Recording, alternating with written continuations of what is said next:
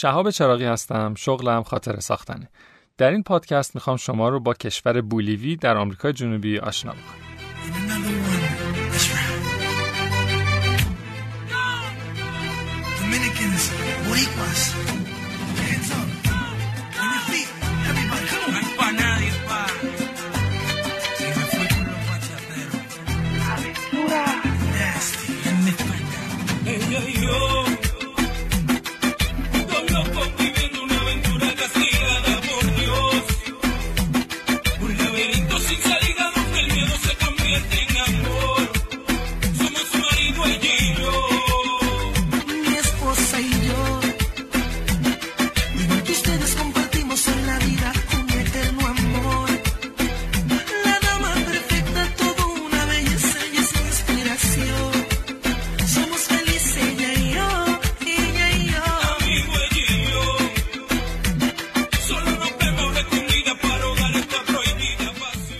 سفر به کشور بولیوی در امتداد سفر من در سال 2018 در آمریکای جنوبی بود.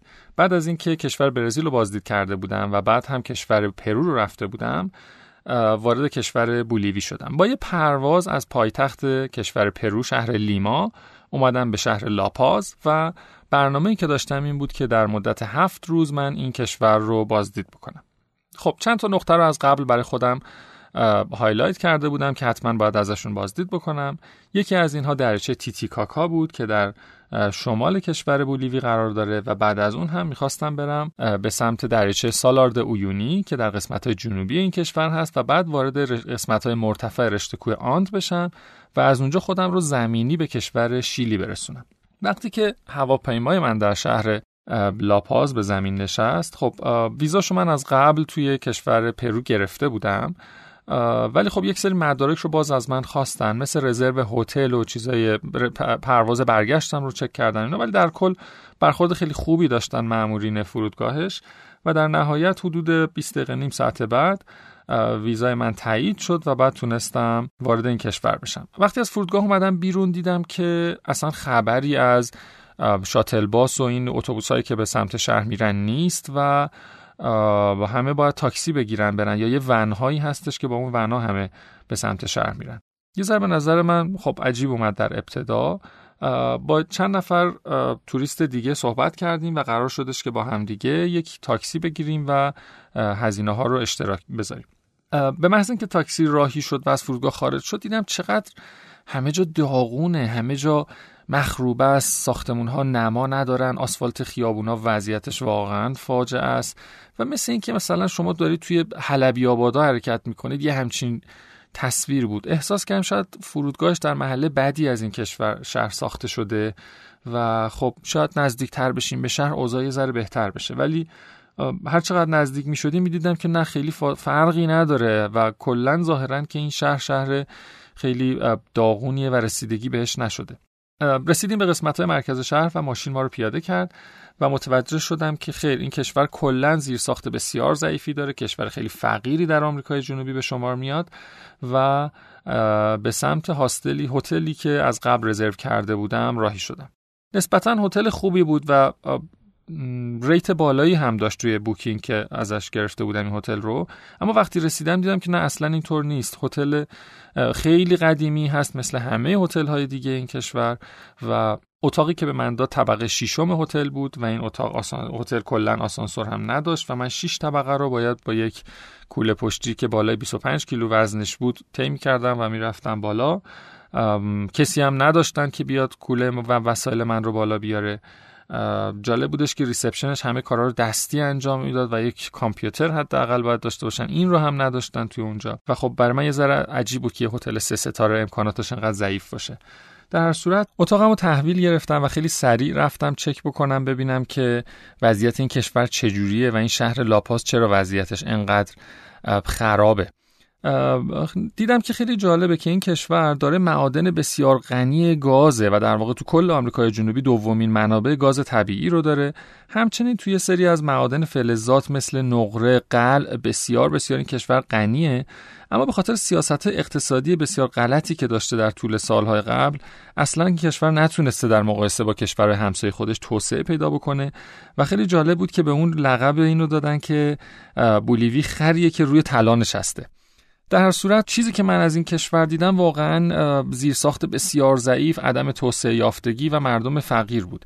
جالبه که بدونید مردمش 53 درصدشون داره فقر هستند و ثروتمندای اون چنانی هم البته در این کشور دیده نمیشه به خاطر اینکه کلا درآمد این کشور بسیار پایینه. حدود یک میلیون کیلومتر مربع وسعت کشور بولیوی هست. که ده میلیون نفر رو توی خودش جا داده و عمدتا مسیحی و کاتولیک هم هستن. خیلی جالبه که توی این کشوری که حالا خیلی هم وسعت چندان بزرگی نداره مردمش به 37 زبان مختلف گویش می‌کنن که البته زبان اسپانیولی به عنوان زبان رسمی مردم این کشور شناخته میشه. در صورت بعد از از هتل اومدم بیرون و یه گشتی زدم یه رستورانی انتخاب کردم برای اینکه ناهار بخورم. خیلی جالب بود برای من که غذایی که برای من آورد حجم زیادی از گوشت توش بود و خیلی هم قیمتش پایین بود و نشون دهنده این بودش که کلا تو این کشور هزینه های زندگی پایینه و خب قیمت غذا قیمت پایینی به شمار میاد.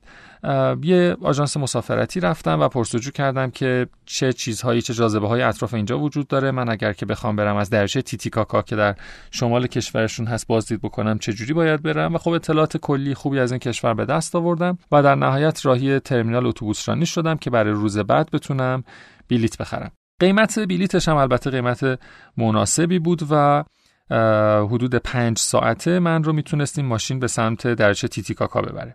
برگشتم به هتلم است... کمی استراحت کردم و کمی در شهر راهی شدم برای اینکه بتونم عکاسی از مردم این شهر بکنم. واقعا چهره های آدم ها برای من جذاب بود. شاید اصیل ترین قیافه هایی که از مردم آمریکای جنوبی می‌دیدم توی همین کشور بولیوی و شهر لاپاز بود و خب چیزی در حدود دو تا سه ساعت توی بازار شهر میچرخیدم. خیلی این بازار به هم ریخته و مخشوش بود. پر از آدم همه جا مردم بسات کرده بودن چیزهای مختلفی رو میفروختن و به نظر می رسید که هیچ نظمی بر اینجا حاکم نیست. بهترین و تر و تمیزترین خیابونی که توی این شهر داشتن یه چیزی مثلا فرض بکنیم مثل خیابون جمهوری خودمون بود. البته خیلی شلوغتر با تعداد ماشین کمتر و مردم پیاده که توش خیلی زیاد راه می‌رفتن. و قدیمی ترین مثلا ساختمون و بنایی که داشتن یه کلیسایی بود که اصلا چیز خاص و چشمگیری نبود و چندان رغبتی برای بازدید از این بنا من نداشتم. خیلی مخروبه شده بود چیزی که ازش به نظر می رسید و در کل به نظر می رسید که خیلی شهر جذابی برای دیدن نیست. و خیلی جالب بود. اونجا فهمیدم که لاپاز اصلا پایتختشون نیست.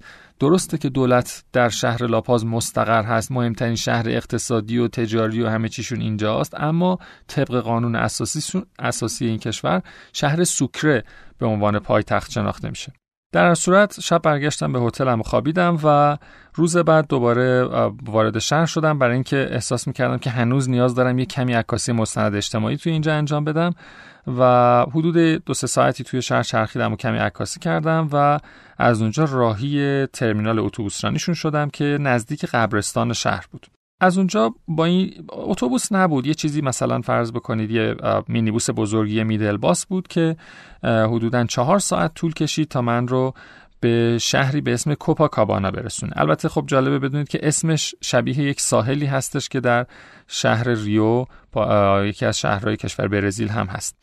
کوپاکابانا در ساحل درچه تیتیکاکا قرار گرفته. یه هتلی گرفتم سه ستاره بود. یه ویو خیلی قشنگی به سمت دریاچه داشت و قیمت خیلی خوبی هم بود. فکر می‌کنم حدود 22 دلار تونستم این هتل رو رزرو کنم حدود عصر بود که رسیدم به هتل و شام خوردم. یه گشتی اطراف دریاچه به صورت پیاده زدم. برای صبحش تصمیم گرفته بودم که برم به سمت اسکله و از اونجا قایقهایی رو که میرن از جزایر داخل درجه بازدید می‌کنن رو بلیتشون رو بخرم و ازشون بازدید بکنم. صبح خیلی زود بیدار شدم. منظره بسیار زیبایی رو از پنجره هتلم می‌تونستم نگاه بکنم. این دریاچه تیتیکاکا که خب بلندترین دریاچه قابل قایقرانی دنیاست و حدودا در ارتفاع 4000 متری قرار گرفته. منظره فوق العاده زیبایی بود که من در زل جنوبی دریاچه قرار گرفته بودم. یک بار چند سال پیشش در زل شمالیش و از کشور پرو از این دریاچه بازدید کرده بودم. قایقهایی بودن که ما رو میبردن به سمت دو تا از دریاچه دو تا از جزایر داخل دریاچه به اسم جزیره ماه و جزیره خورشید. و خیلی تجربه لذت بخشی بود. این جزایر خب از دوره تمدن اینکاها خیلی معروف شدن و معابد و ساختمون ها و بناهایی از دوره اینکاها رو داخل این جزایر می‌شد مشاهده کرد. مردم محلی که اونجا غذاهای مختلفی رو برای توریست ها آماده می‌کردن و خیلی حس خوب و آرامش عمیقی رو من می‌تونستم توی این جزایر داشته باشم. تو بعضیاشون مردم به پرورش لاما و آلپاکا مشغول بودن و سکنای بومی هم توی اینها مشغول زندگی بودن. حدود بعد از ظهر بود چهار پنج بعد از ظهر بود که ما از گشت جزایر برگشتیم و کنار دریاچه در ساحل همین شهر کوپاکابانا تعداد زیادی دکه هایی بود که غذاهای محلی میفروختن و آماده می‌کردن و خب من طبیعتا ماهی سفارش دادم به خاطر اینکه غذای تازه بودش که از همون دریاچه بود. ماهیش چیزی شبیه قزلالای خودمون بود ولی واقعا خوشمزه بود. می‌تونم بگم یکی از خوشمزه ترین ماهی هایی که تا به امروز خوردم اونجا مزش امتحان کردم. آب لیمو بهش زده بودن و یه مقداری نمک و یه ادویه فوق العاده خوشمزه و به همراه پوره سیب زمینی این رو سرو می‌کردن.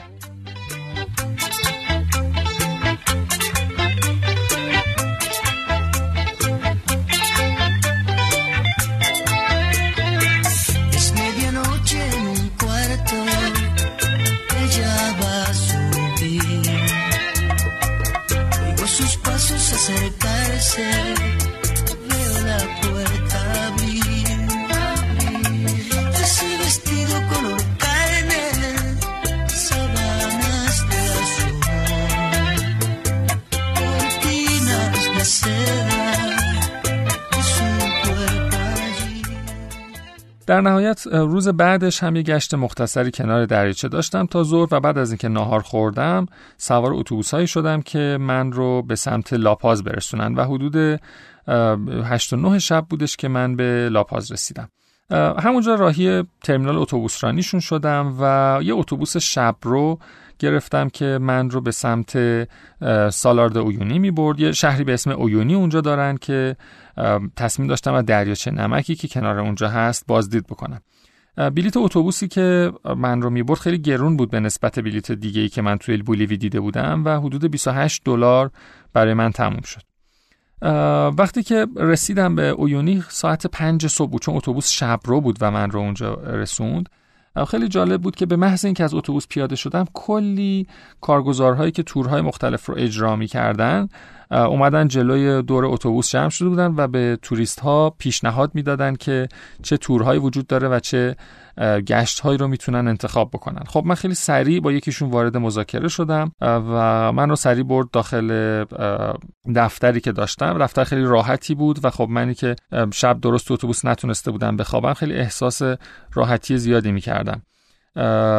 خیلی سالارد اویونی سرد بود. اون صبح که من رسیدم فکر کنم دما زیر صفر بود و خب اون گرمای اون آژانس مسافرتیشون و اون دفتری که داشتن خیلی به دلم نشست.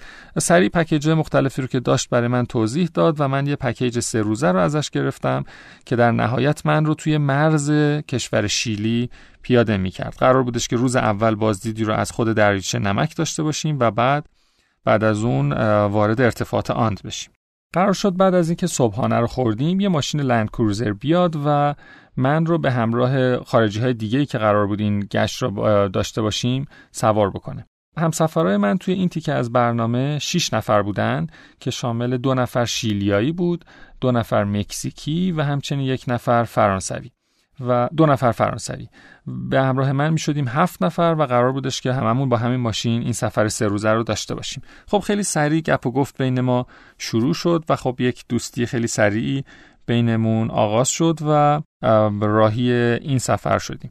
اولین بازدید ما اولین جایی که رسیدیم یک حالت روستا مانندی بود که در مرز این دریاچه سالارد اویونی قرار داشت. خب من از قبل یک سرچ کرده بودم و تصاویری از این دریاچه داشتم و می‌دونستم ذهنیتی داشتم که قرار چی ببینم. و خب می‌دونستم که تو این دریاچه نمک چیز خاصی برای خوردن احتمالا پیدا نمیشه و در این روستا قبل از اونجا یه مقداری نوشیدنی های مختلف آب پرتقال و ساندویچ های کوچیک گرفتم که اونجا تو اون time 6 7 ساعته که می‌خوایم بازدید بکنیم گرسنه نشم و تشنه نشم.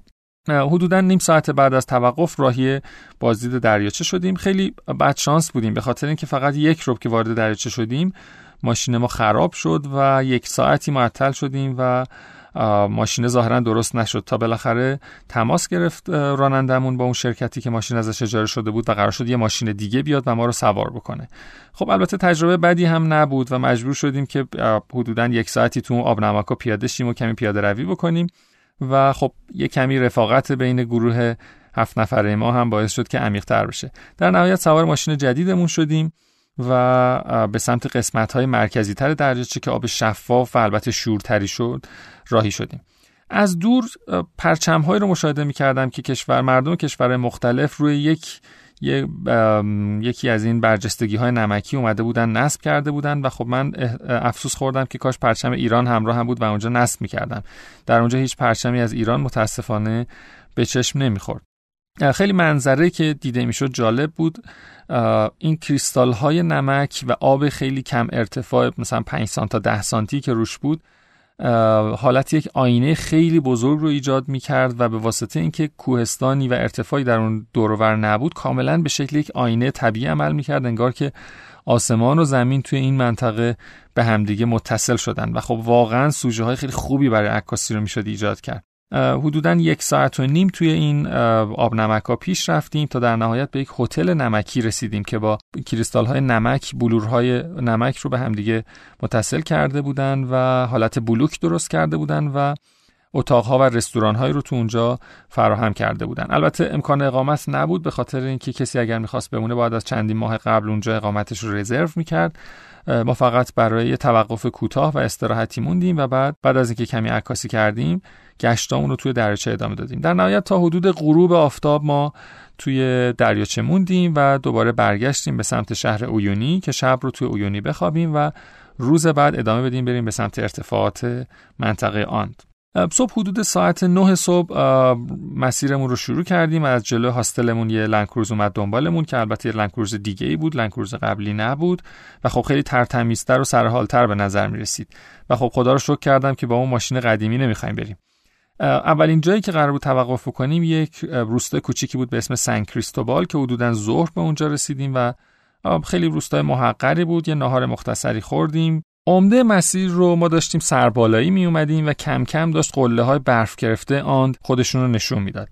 یکی از اون چیزهایی که خیلی خودنمایی می‌کرد و جلوهگری می‌کرد توی مسیر گله های متعدد لاما ها بودن که همونجور ما که تو ایران گوسفند نگهداری می‌کنیم اونها گله های لاما رو داشتن و واقعا منظره خیلی چشمگیر رو ایجاد کرده بود بعد از ظهر به اولین لاگون رسیدیم اولین دریاچه رسیدیم که بین سه تا قله محصور شده بود و تعداد زیادی فلامینگو تو این دریاچه دیده می‌شد.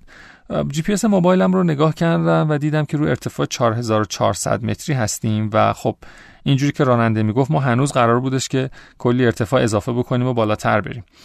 یه کمی وایستادیم و از اینا عکاسی کردم و باز مسیر رو که البته خب کلا خاکی بود ادامه دادیم و سه تا تالاب دیگر رو هم ما در اون روز بازدید کردیم که یکی از این تالاب ها به اسم لاگونا کلورادا تو ارتفاع 4700 متری قرار داشت.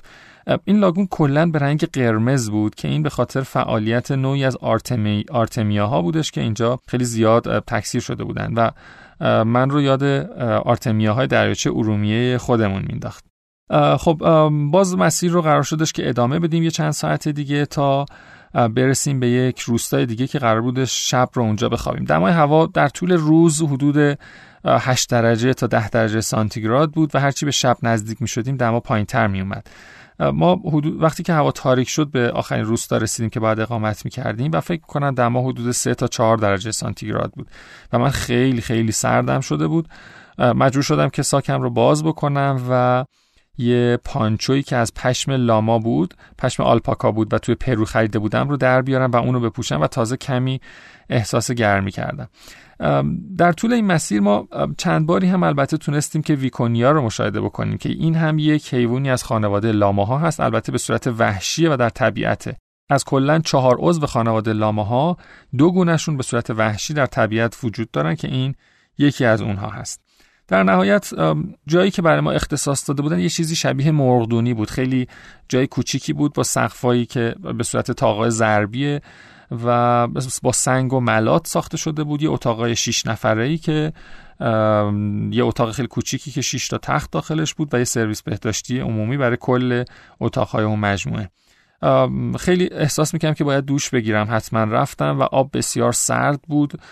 دمای هوای بیرون هم خیلی سرد بود ولی خب با هر شرایطی که بود دوش گرفتم و راهی اتاقی شدیم که برای ما شاممون رو سرو می‌کردن. شام خیلی محقرانه بود. یک پاستایی که گوشت نداشت و فقط پیاز و گوجه توی این پاستا بود. به حال شرایطی بود که اونجا وجود داشت و احساس کردم که کلا کشور بولیوی همینه و خیلی نباید انتظار آنچنانی ازش داشته باشم.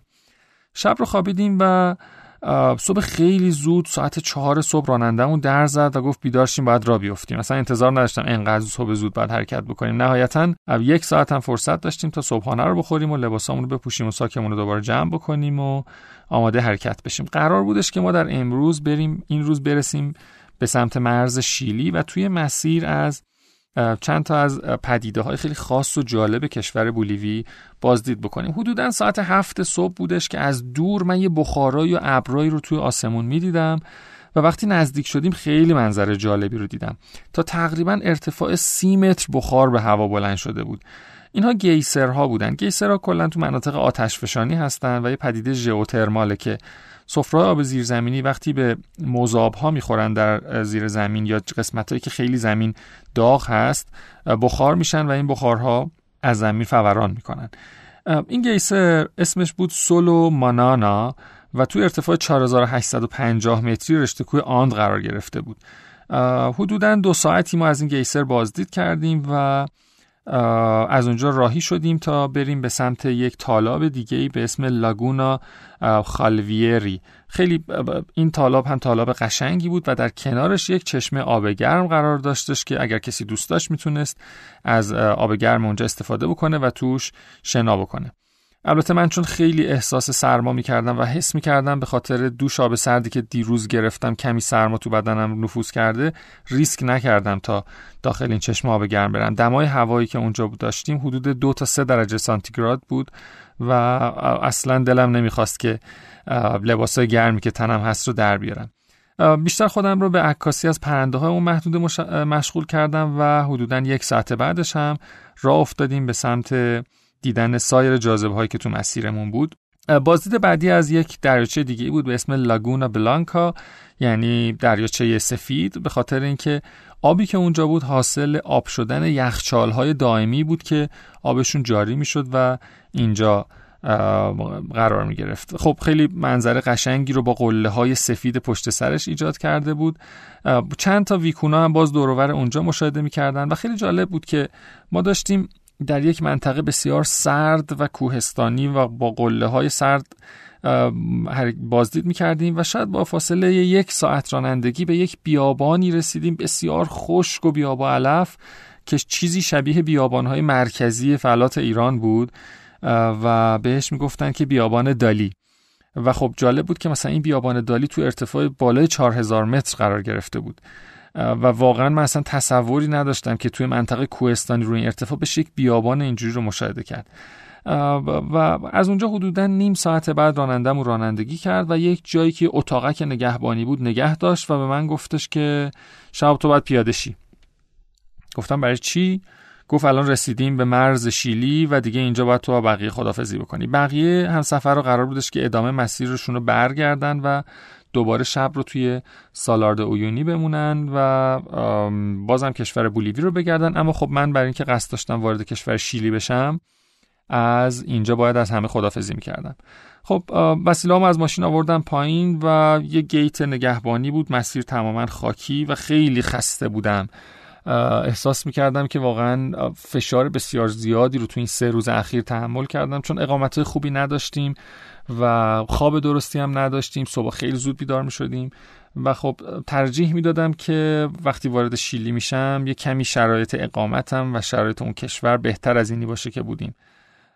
و خیلی جالب بود برای من که به محض اینکه از گیت پاسپورت چک کردن کشور بولیوی رد شدم و وارد شیلی شدم انگار که اصلا یه فضای جدیدی وارد شدم که خیلی متفاوت از کشور قبلیه.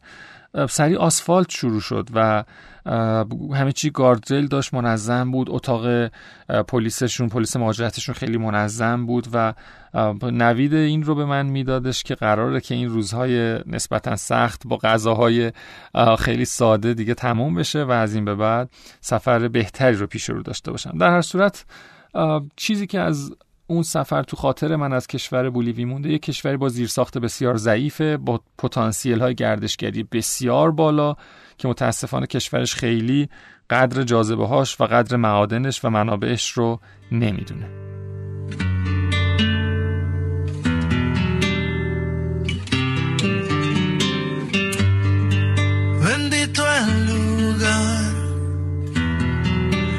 Motivo de estar